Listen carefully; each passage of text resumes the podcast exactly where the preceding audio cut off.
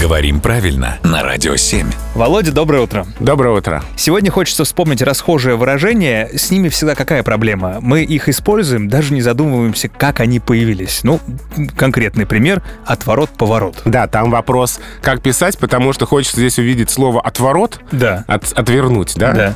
На самом деле нет. Это поворот от чего? От конкретно красивых ворот. Да, здесь имеются в виду ворота, а, поэтому от чего ворот пишем раздельно от ворот поворот. А первоначально так говорили об отказе при сватовстве.